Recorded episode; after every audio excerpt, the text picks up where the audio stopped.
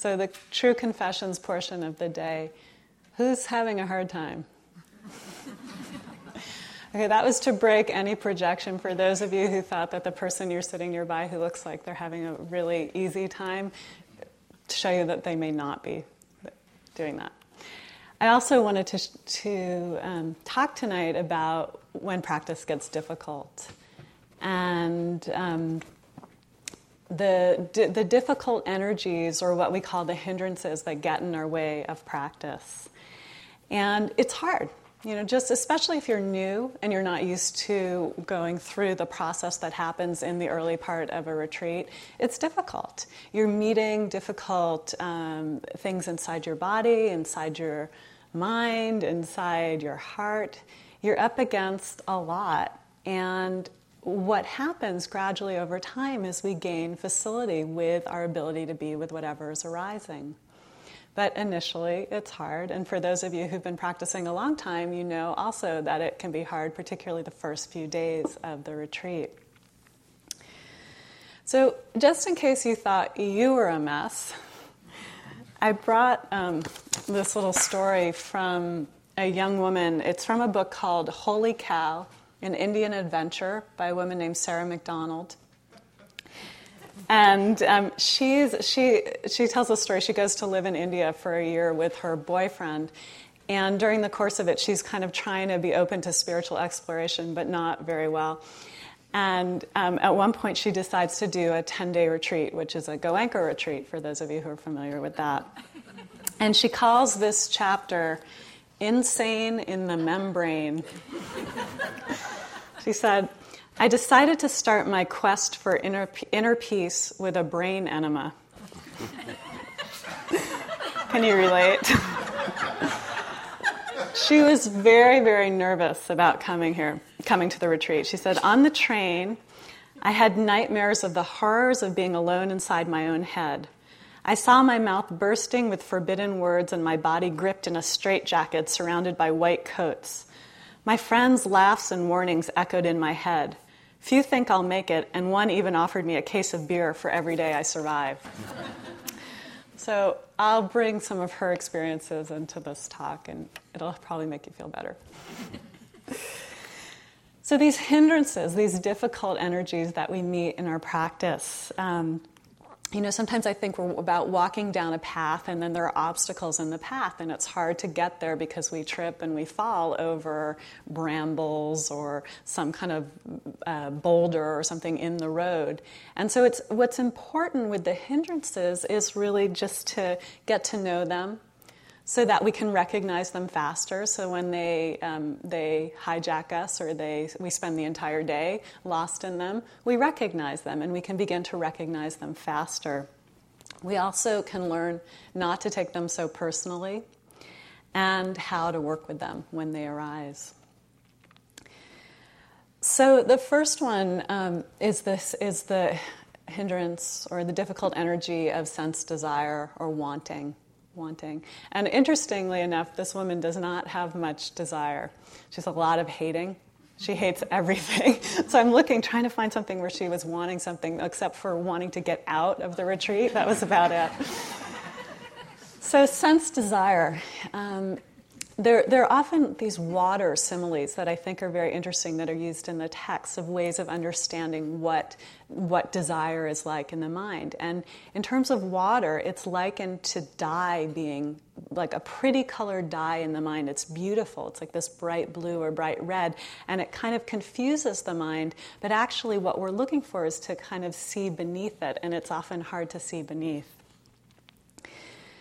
So, we call this hindrance sense desire, wanting things at the five sense doors something pleasant, uh, something in taste or smell or touch or a pleasant thought or a pleasant sound or a pleasant sight. Our mind gets attracted to things and starts moving outwards and wanting them. It's a natural response to things being pleasurable. So we experience something as pleasurable, and then we think we want it and we want more of it. And then we start to get kind of caught in it, and our mind can begin to go off into a million different fantasies and visions and imaginings and things that we want, how we want it to be. And so it's any kind of mental pursuit and sometimes even physical pursuit, a wanting that takes us out of the present moment and moves us, propels us into some other experience that's not the present, that's not what we're being mindful of here. So it might be in the past, it might be remembering an incredible meal you had or this person you're in love with, and, or it might be in the future, something that you're wanting to do, a fantasy, and it might even just be in the present, like, oh, if I just could have one more bite of this eggplant parmesan, then I'll be really happy. You know, it's, it's just, ah, I'm not with this eggplant parmesan that's on my plate. I'm already thinking about what's coming. So that's the kind of gross level of it, but oftentimes we experience it in our practice as very subtle. So it can be, it, thinking itself can be pleasant. It's very interesting, but notice when you're caught in thinking and you actually really enjoy the experience and don't want to come back to your breathing because the thinking itself is so interesting. Or sometimes it manifests in the form of wanting um, a better meditation, or you had a meditation a few hours ago that was the best meditation you've ever had, and you just spend the next sitting trying to get it back. This is all wanting, sense, desire.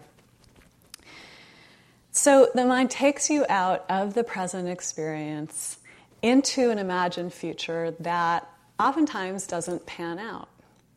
So, for example, I was a few years ago actually more than a few years ago, many years ago, I was meditating on a long retreat. And I had a lot of energy, so I was up quite a bit at night. And I used to kind of wander around the retreat center trying to occupy myself. I wasn't meditating very much at that point, at that point in the day. And one of the things I discovered was that if you walked into the kitchen, this is not a recommendation to do this, I'm just telling you what I did. If you walked into the kitchen, you could find the menu, what was planning, what was coming up.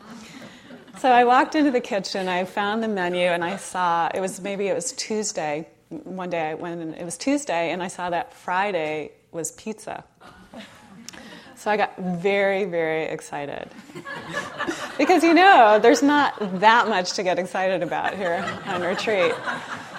So I spent a few days just I wasn't meditating. I was thinking about pizza and I was imagining it. And this retreat center, they made their own crust and they put all these incredible things on it. I just kept thinking about it, thinking about it, not meditating. Finally, Friday comes. I was so excited. I went down to, to lunch and I sort of stood out there. I didn't want to be first in line because I didn't want to look like I was too greedy. So I went to about third in line and then I waited so I could get a good piece, you know. And I waited, and I was just like, "Oh, pizza, pizza!" And I got my plate, and it was just wonderful. And I went out and sat down under this beautiful tree and was ready to eat. And I put the pizza in my mouth, and it was pizza. It was pizza. I mean, it was cheese and tomato sauce and bread and some things on top it was such an interesting moment for me to see how my mind had spent days and days getting caught in this fantasy, this desire, this wanting of something that when I got it was just, you know, it was okay, it was fine.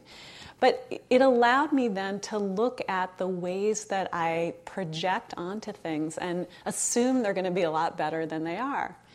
Now, sometimes things do pan out and they are maybe as good as we think they're going to be but then sometimes then we end up getting hungry for more. So we had this great meal today and then we started thinking oh i wonder what's going to be for tea you know? Our minds just do this. There's this natural kind of pleasant experience wanting more of the pleasant and going for it.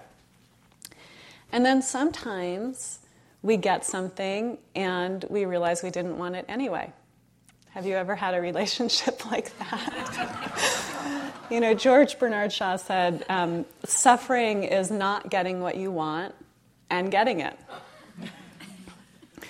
So, just a reminder about this, this hindrance it's not, wanting is not the object itself. Okay, sometimes we misplace, we think that this thing has everything that we want, but it's actually, it's this underlying automatic feeling, this response to the pleasantness of the situation. And we think it's in the object. It's kind of like this clutching of our hearts towards this thing that takes us out of the present moment that we think is going to make us happy. Sometimes people ask, you know, what's the problem? I've been meditating, I've been having such incredible thoughts, I've been thinking all these things. I got so creative, I wrote the next great novel, I wrote a play, I did, you know. And it's true, you know, fantasy or um, sense desire can be quite fun, but it's not exactly what we're doing here, right? It takes us out of the direct experience of the present moment. It also can be really painful. I don't know if any of you have ever had the experience of the Vipassana romance.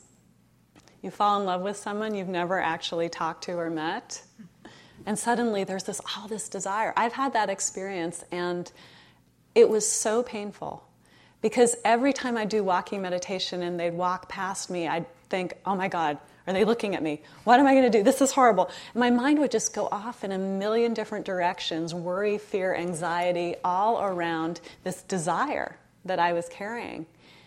So it's not, it's not always so pleasant. And it's interesting to investigate whether the desire really is pleasant. Working with it. This practice, as we know, is about letting go. This is really the crux of what the Buddha was teaching. It's the practice of not clinging to anything as me or mine, letting go. So, when we're experiencing the desire in our bodies and minds, we can really just be with that feeling. What does it feel like? What's happening in the heart? What's happening in our body? We can just be present. Oh, there's desire. We can name it fantasizing, desire, wanting, really seeing it in that process. There's a disidentification that can occur, a little bit of space. Oh, it's just wanting. It's not this horrible, it's not like we have to get that pizza to be happy. It's just wanting arising in our mind, taking us away from the present moment. So we can use that word wanting as a note or desire, sense desire we can, if it's very repetitive, we can note exactly what it is. For instance, I could have been noting pizza, pizza, pizza. I didn't, but I could have. Sometimes it's helpful to reflect on our motivation. Why are we here? Well, I could be here to think about all the things that I really am excited about, or I could be here to learn this incredible practice, this gift that is being offered.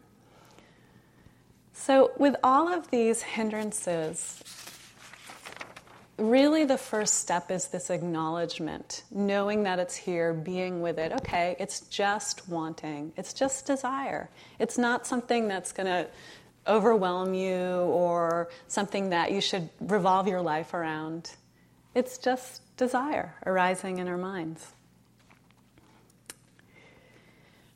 So, the second hindrance is the hindrance of aversion the opposite of desire. So there's wanting everything, then there's hating everything. So oftentimes we go back and forth careening between them, and there's there's five of them, right? As we, as many of us know, and sometimes we have what's called multiple hindrance attacks, where you're hating something, but you're wanting something. You're in rest, you're restless, you're doubting, you're sleepy, you're miserable. It, it's all up there. So aversion, aversion is um, in the water analogy. It's considered to be like boiling water where the water is turbulent and you can't see down to the bottom because it's boiling so fast. Aversion can be very, on a gross level, we can be just hating everything. You can be walking around just thinking, oh, that person's bugging me, and I hate meditating, and this is horrible, and what are those teachers saying, and the food, and, uh, you know, that's like a very gross level of aversion. I know for me, when I come on retreat, the first day, sometimes day and a half, I hate everything. I do, I hate it. I think to myself, and I, have been meditating, I don't know, almost 20 years, and I think, why did I ever come here? I must be crazy. I really have that thought going through my head. And then about a day or so later, say, oh, that's right, now I remember. So it's almost like you have to go, or for me, I have to go through a process of being with the hating, and that it's okay, it's just hating. So Sometimes the aversion is on the level of we're feeling fear, we're feeling grief, we're feeling anger. It could be past, it could be present, it could be future, it could be this whole range of hating type experiences. It might be pain. We're feeling pain in our body, and instead of just being with the pain and noticing the sensations, like Philip was pointing to today, we're hating the pain. Because whereas wanting comes from this pleasant feeling, at this pleasant experience that we go after, the aversion comes from this unpleasant experience or unpleasant uh, mental or physical experience that we want to push away. So we're feeling pain and we just think, oh, this is the worst experience of my life. I can't barely attend to, I can't be with this. This is just aversion coming in response to unpleasant experience. When it's more subtle, you know, it's obvious when you're walking around hating everyone and everything. Although sometimes we don't know because we're so in it, we don't realize we're in it. But when it's more subtle, it can be this just this general, like vague sense that things are not okay. You know, this slight resistance. Sometimes it's very obvious resistance, but sometimes it's a really subtle resistance, like this experience is not enough. So notice that if you feel that in your practice, if there's just something slightly off, there might be a little level of aversion to it in your mind. So here are some of Sarah's experiences with aversion.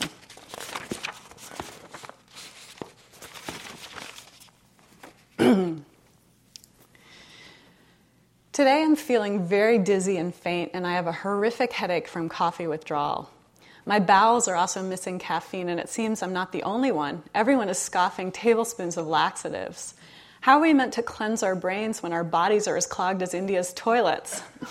I'm also suffering sensory deprivation and feeling exhausted beyond all tiredness. And I realize now why there's a vow not to kill. there, there's a mad Indian down the hill who's been yelling some political slogan through a distorted loudspeaker for four hours.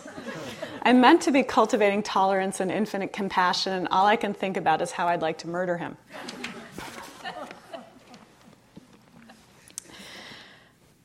Sometimes um, aversion arises with layers of aversion. So, for instance, we're hating an experience, and then we're hating the fact that we hate it and then we hate ourselves for hating the fact that we hate it, and it just can pile up. So it's interesting if you notice that happening to um, to just notice oh there's a layer of aversion on top of a layer of aversion and so on because that can be quite helpful to sort of break the aversion spell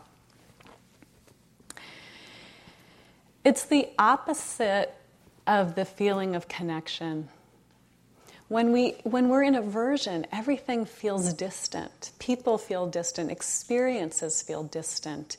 It's not this sense of sort of the, the metta, which has that quality of moistness, of connecting. It's the opposite of that.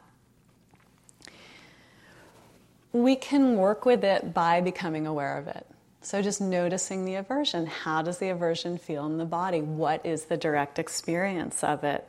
Can we be with it? Can we be with resistance? If we're having an experience and we hate the experience, can we be with hating the experience? You don't have to try to be with the experience itself because you hate it and that's really bad, but just that level of not not liking the experience is something we can investigate.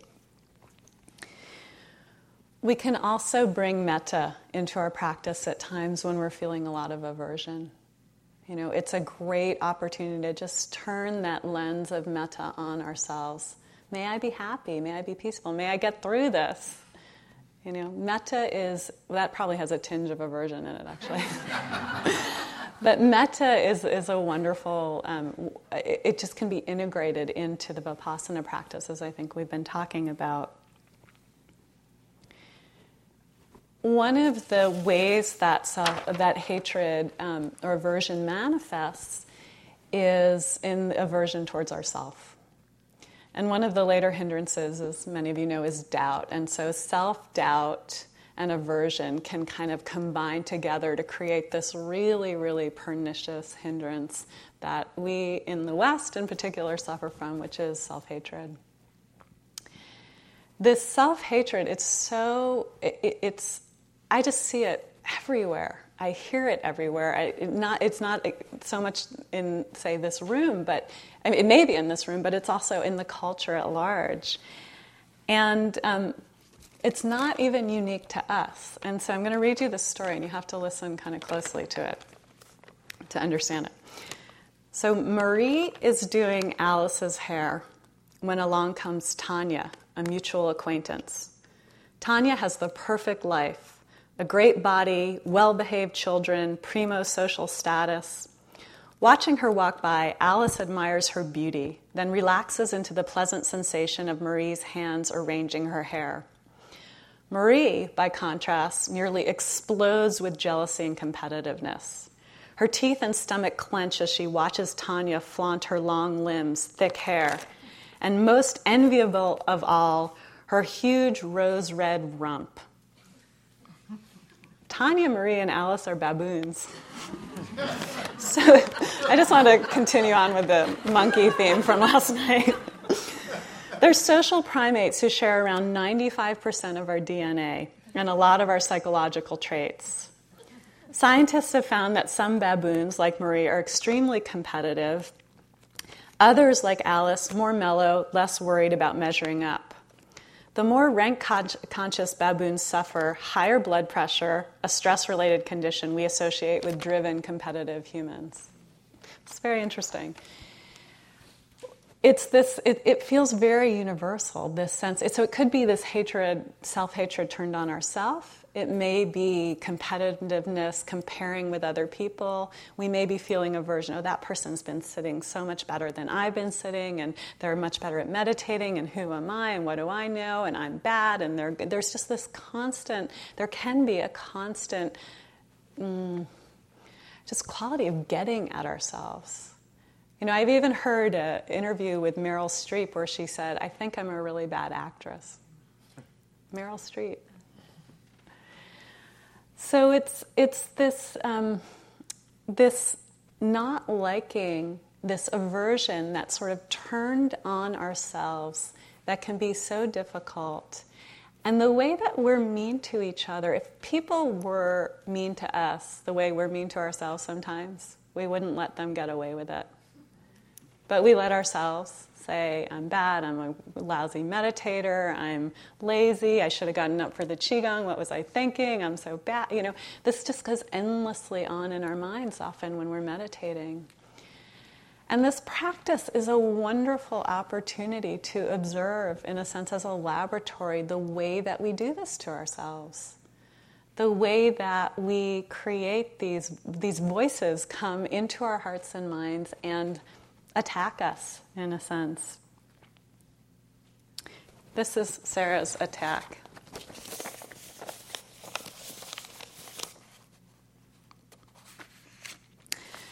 I've heard the Dalai Lama warn that, warn that too many Westerners come out of meditation retreats thinking they are the Buddha. My self image is not that good.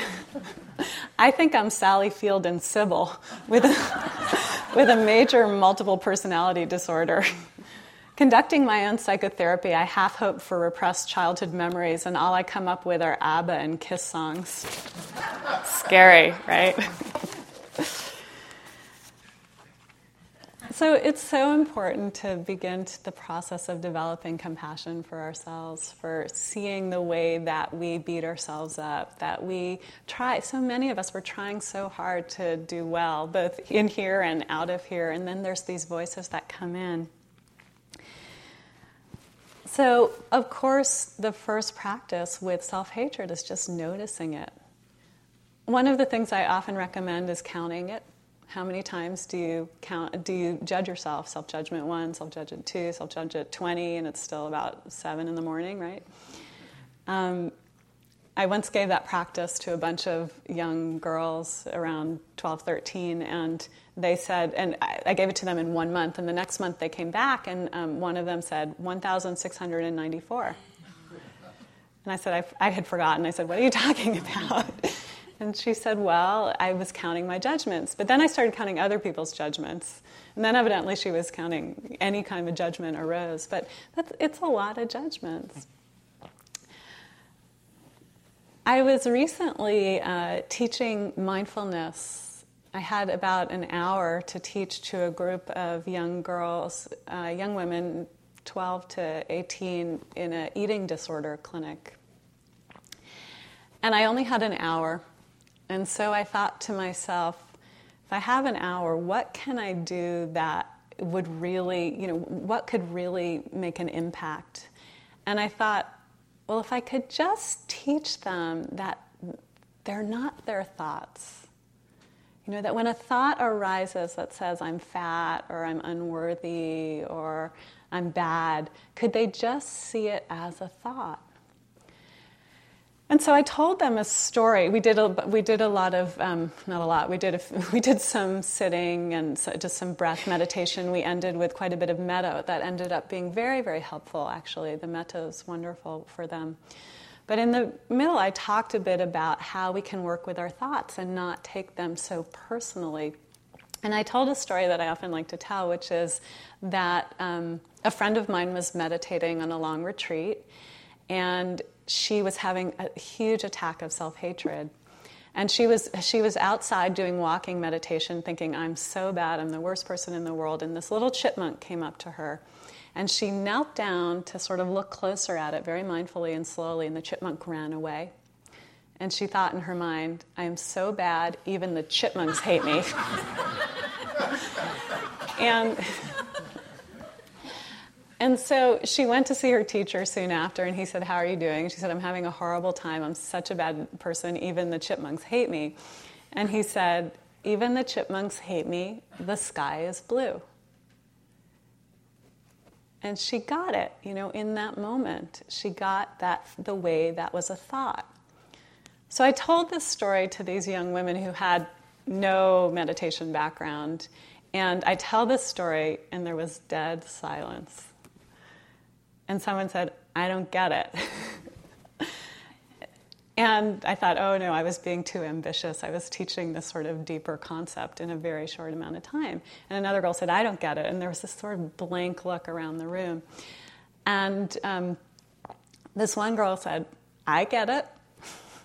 and she looked to me, she was probably 13, I mean, she's really tiny. And I said, Oh, well, can you explain it to us, please? And she said, well, some thoughts have an emotional charge to them and some thoughts don't. and that thought that you hate yourself is very emotional, but we can learn to see it just like a thought the sky is blue.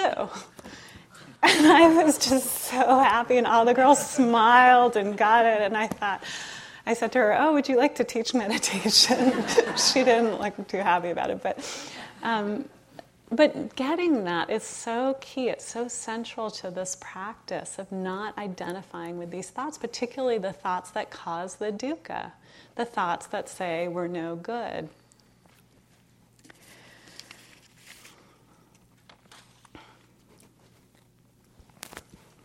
So I'll move on to another hindrance.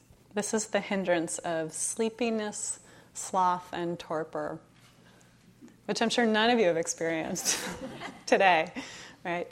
Um, we know we're all familiar with sitting, seeing someone in front of us with their head bobbing down and sort of waking up and being startled. Um, oh, let's see what Sarah said.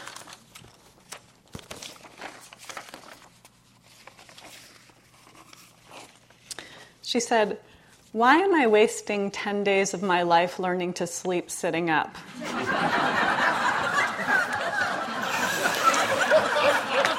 There you go.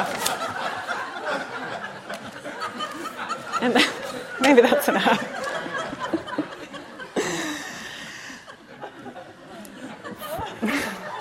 so, sleepiness, we relate. Okay. It's really, really, really common particularly when we come, come from our busy, crazy lives and we show up here and we finally stop and we sit and it's just it just it's our sleep catches up with us that may be what it is for some of us Sometimes it's not so obviously sleepiness, but it's more of kind of a sinking mind that's kind of half there, and dreams are sort of floating through. And sometimes it's, it's just a fog. I mean, there's all these versions of, of it. Usually, we talk about three different kinds of sleepiness. So, there's the sleepiness that's just there, you haven't had enough sleep. You know, you're tired, your life is busy, that I just talked about. The second is a sleepiness or a t- sloth and torpor that arises from um, imbalanced energy. So that you have, your mind actually might be quite concentrated, but you don't have enough energy to support the level of concentration. So your mind can start to feel like it's sinking and there, it's kind of, there's no support for it. So if that's the case, you can really, if you notice that, you can bring up the energy and see if that helps. You might go do some vigorous walking meditation and really get yourself going. The third kind of sleepiness is a sleepiness that's sort of a defense mechanism.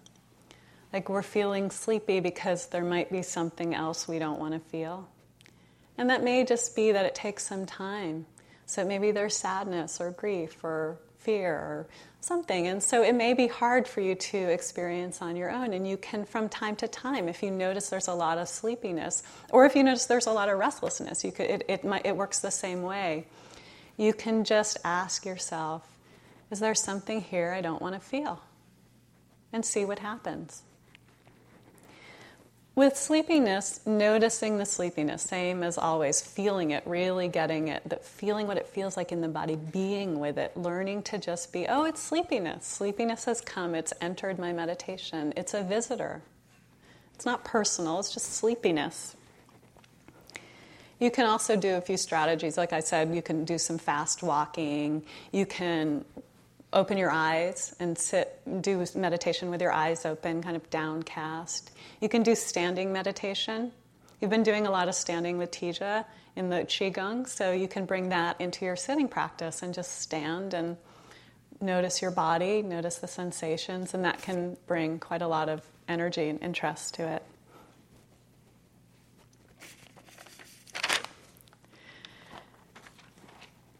So, oh, I forgot to say that sleepiness is like a pond covered with algae. Does that resonate? Right? It just feels like you can't quite see through anything. It's just you're, it's, it's just all this kind of mushy gushy stuff on the top of the pond. So the opposite of sleepiness is the restlessness. And that's when the pond is windswept, the surface is agitated, it's, there's just a lot of energy, and um, we experience a lot of energy. The pond has a lot of wind moving through or over it. Restlessness. Ah, right? You just want to run screaming from the room because your body feels so antsy and so crazy. Your body might feel like it's jumping out of your skin, or like there's ants crawling all over you, or there's you know, just energy, energy through the body. Or your mind feels like your mind is having obsessive thoughts, careening thoughts, worrying, imagining, fear. Restlessness also is grouped with worry. So it's restlessness and worry. So anytime you're worrying obsessively, this is this hindrance. Here's Sarah's restlessness.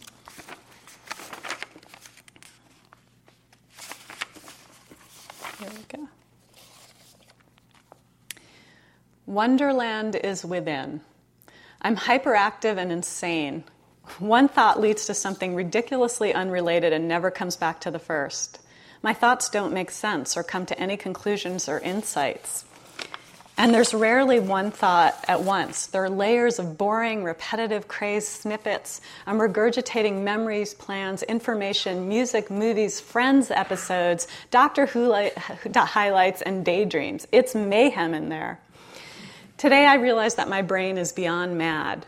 It's now sprouting huge paragraphs from novels I've never read using language I don't even understand. Unfortunately, it doesn't last, and I come out of the meditations as moronic as I go in. I feel like I'm on drugs, but there's no one to bring me back to earth or to share the experience with. My brain is so desperate for friends it started talking to itself, taking on male and female characters with strong accents and weird attitudes. I feel like I'm trapped in a TV episode of Survivor Spiritualists. The last one left gets enlightened.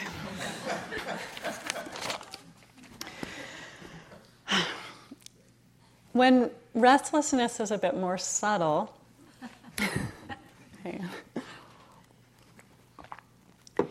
it's less this kind of careening thoughts and busyness of mind, and it's more this inability for the attention to rest on the object. So your mind might be quite quiet and still, but it's just like it's not quite landing. It's it's it's it's might be kind of sliding off your breath, or you just quite, can't quite get at it. It's a quality of restlessness.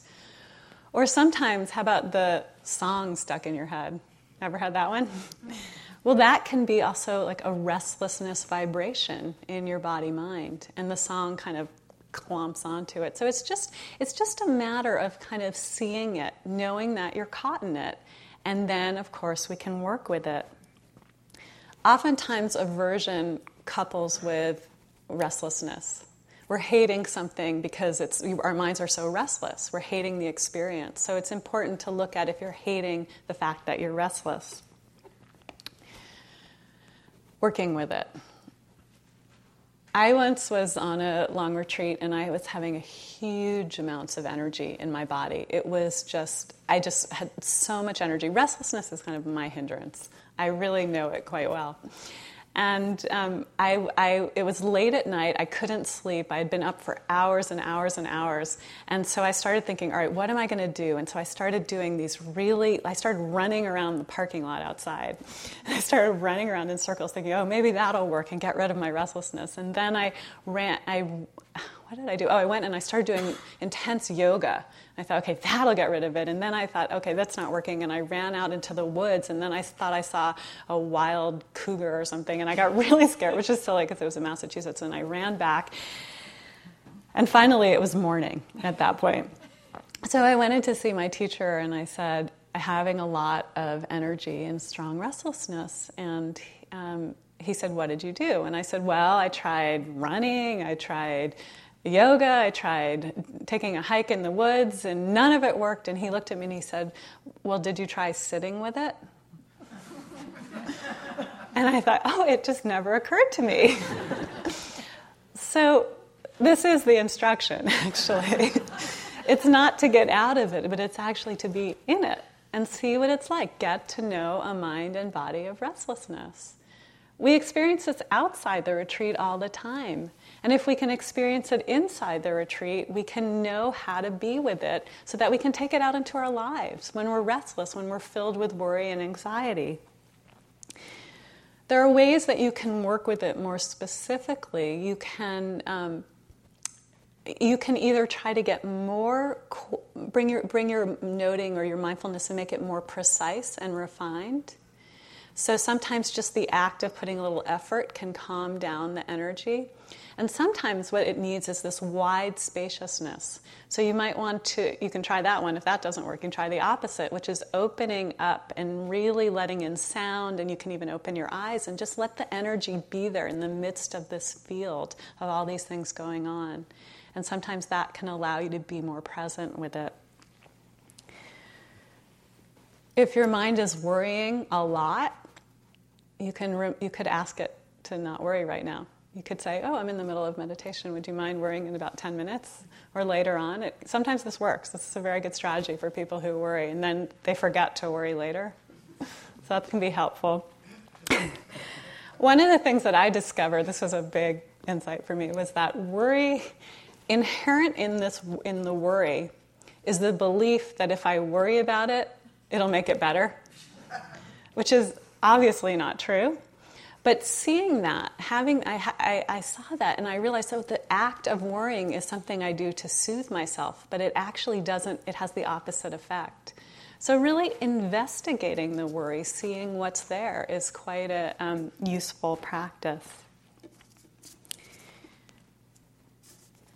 Guilt is often a good a nice form of restlessness. We can feel lots of guilt. Oh i didn't i, I slept too i uh, you know i didn't go to bed early enough and then i woke up too late. Oh i skipped a sitting. I'm so bad. I'm a horrible meditator. Then we go back into aversion.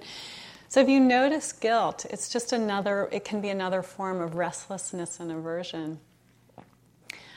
One year i had lots of guilt for sleeping too late on a meditation retreat. And I would wake up in the morning, and the first thing that would happen is I would look at the clock, and the second thing that would happen was my mind would go, Oh my God, I'm such a bad meditator. I'm so lazy.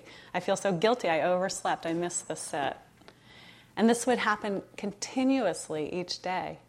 You know, the next morning I'd wake up, I'd look at the clock. If I, it was on time, it wouldn't happen. But if I, but if it, I was on, it, anyway, if I missed the sitting, I would the guilt would arise automatically.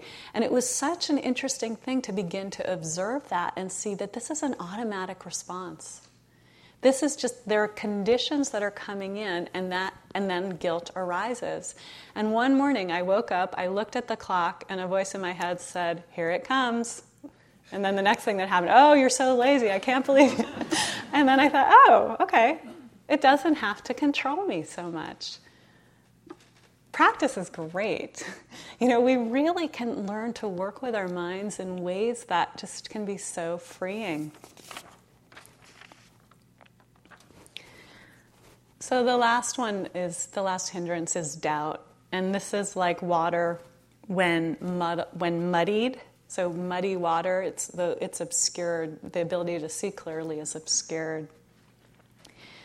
And doubt can be quite pernicious and can really take over, and we can be lost in this whole set of doubts about things, and we believe it's real, you know, because we're doubting it. So we've lost our sense of of what is true. And we might be doubting ourselves, like the self doubt that I talked about earlier. We might be doubting us. We might be doubting, um, you know, the Buddha. You might, I mean, there's so many possibilities of ways of doubting yourself. And so it's really, really important to catch the doubt. I think her entire essay is doubt, so I'm not going to read that. But um, the doubt is Ways of working with doubt are just to notice that doubt is arising. And I want to also distinguish the doubt that is that confuses us from a doubt that can be quite helpful. So if you're practicing and you start thinking, well, I'm really curious about this, but I'm not sure really how this might work in my life. That's actually a pretty smart doubt. Or I've heard from the teachers that if I let go, I'm going to be happier, but I haven't yet experienced that. I'm going to check that out. This is a wise kind of doubt. It's more of a questioning.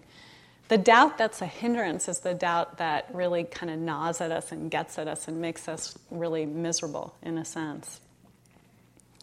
So, recognizing doubt as doubt, feeling it, noticing it, how does it feel in our body? What are the thoughts that keep arising?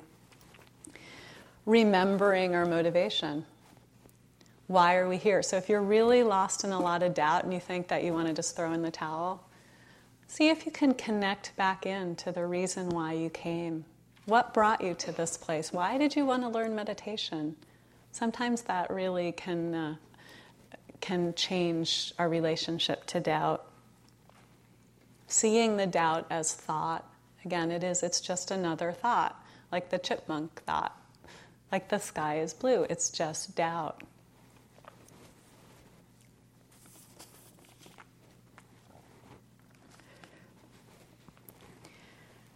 So that's that was um, these five hindrances, kind of an overview, and I'll just say a few more things about the hindrances that I think are important for our practice and for our life. Because the hindrances, they're not just here on meditation retreat. They're everywhere, right? We experiencing them when at home, we're experiencing them with our family, with our job. The key is to begin to uh, to recognize them, and then we can recognize them in our lives. And so, you know, I work with them all the time. They're not to me just on the meditation. For instance, I was working on uh, like an hour or two ago, I was walking up the driveway and all the cars are parked in a certain place and I couldn't see my car. And suddenly this voice in my head said, "Oh my god, someone stole your car." now has a car has a car ever been stolen from Spirit Rock? of course not. And so it was so so at first for about a, a 30 seconds I kind of thought, "Oh no, someone stole my car. Where's my car?" I could I couldn't see it. That was the problem. And um, and then I because I've been thinking about this talk and also because I work with it in my life, I thought, Diana, this is just worry. It's just worry. It's a thought, it's a fear. And so I sort of felt in my body the fear. And as I got closer, there, of course, was my car. There was nothing to worry about. But it just is so practical. It's so useful for bringing it into our lives and learning to work with it catching seeing it, seeing anxiety, seeing when you're caught in hatred, when you're so angry at someone, when you're so when you're wanting something that isn't as it is. When there's so much application for the hindrances. And this is kind of a side note, but I sometimes wonder about what are the hindrances of our world? The, like, how do they manifest in the culture? Again, they're everywhere the, the, the desire, the greed, the, the intense materialism of the culture is like the hindrance of greed. The materialism, the consumerism, the avarice. This is, this is the hindrance manifesting on a global level. Or aversion manifesting as war and violence. Or or sleepiness manifesting as the way we kind of self medicate and check out, and the media sort of checks us out from, from uh, our ability to feel empowered, or um, you know, television and film, you know, everything that, ta- that takes us out of that, that sort of medicates us or puts us to sleep. And then the restlessness, the hindrance of the distractedness of our lives, the busyness, the craziness, the speed. It's this ongoing hindrance of restlessness or restless culture that we live in. And then the doubt, the way I look at it is kind of the epidemic of self doubt. It's just, it's massive, it's everywhere.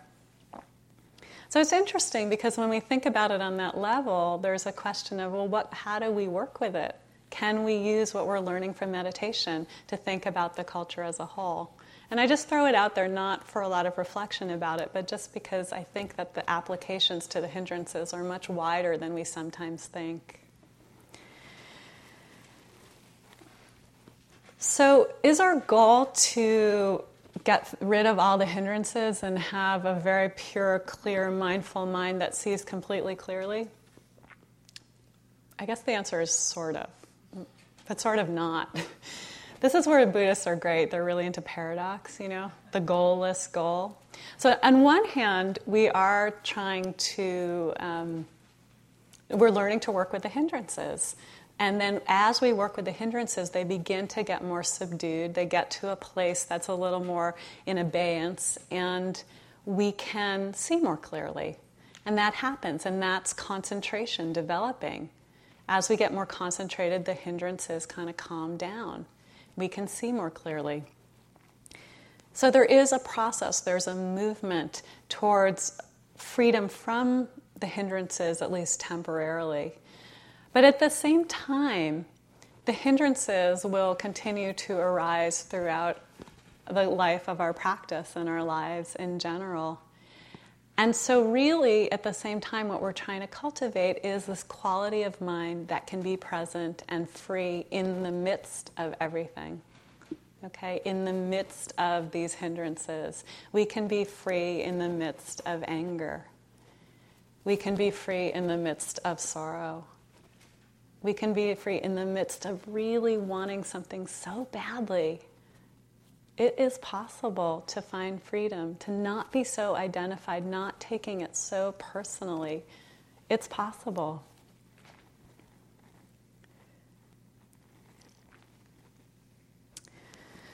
So I'll just, and I just wanted you not to believe that Sarah was completely pathetic. And just to follow a bit on what Jack was talking about last night, this innate compassion that is within us, this ability to, to access our inner wisdom and our inner radiance. And that one of the forms of that is a manifestation of compassion. So, in the midst of all the careening hindrances that attack us and that we find ourselves in, we often find these moments of space and freedom amidst it. And sometimes it's while we're having it, sometimes it's when they're a little bit more uh, cleared out. And Sometimes it's after retreat, and sometimes it, it, it, you, just, you just never know when this is going to come upon. When freedom is going to come, we just actually never know when that's going to happen because it's really it's accessible in any moment. So the compassion can come as a form of our own radiance, of our inner radiance manifesting. And this is um, what's happened to Sarah finally when she left.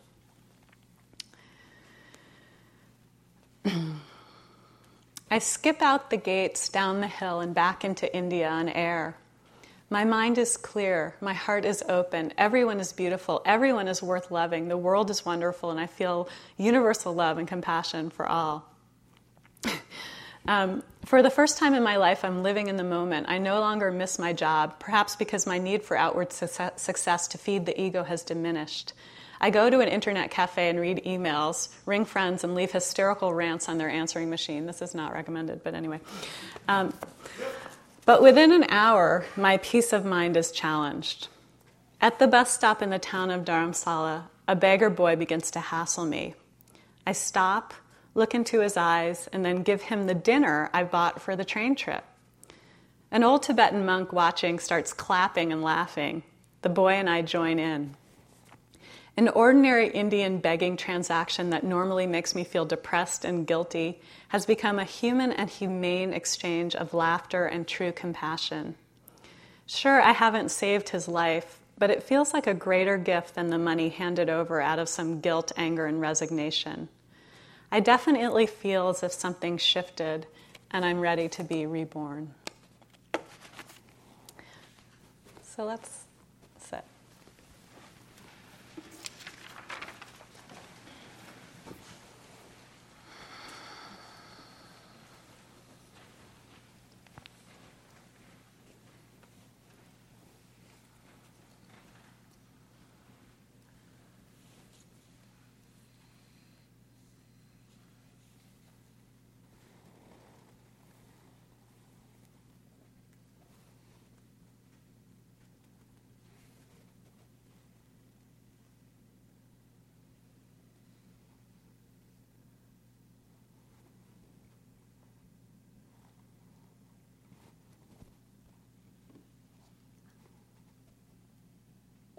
Thank you.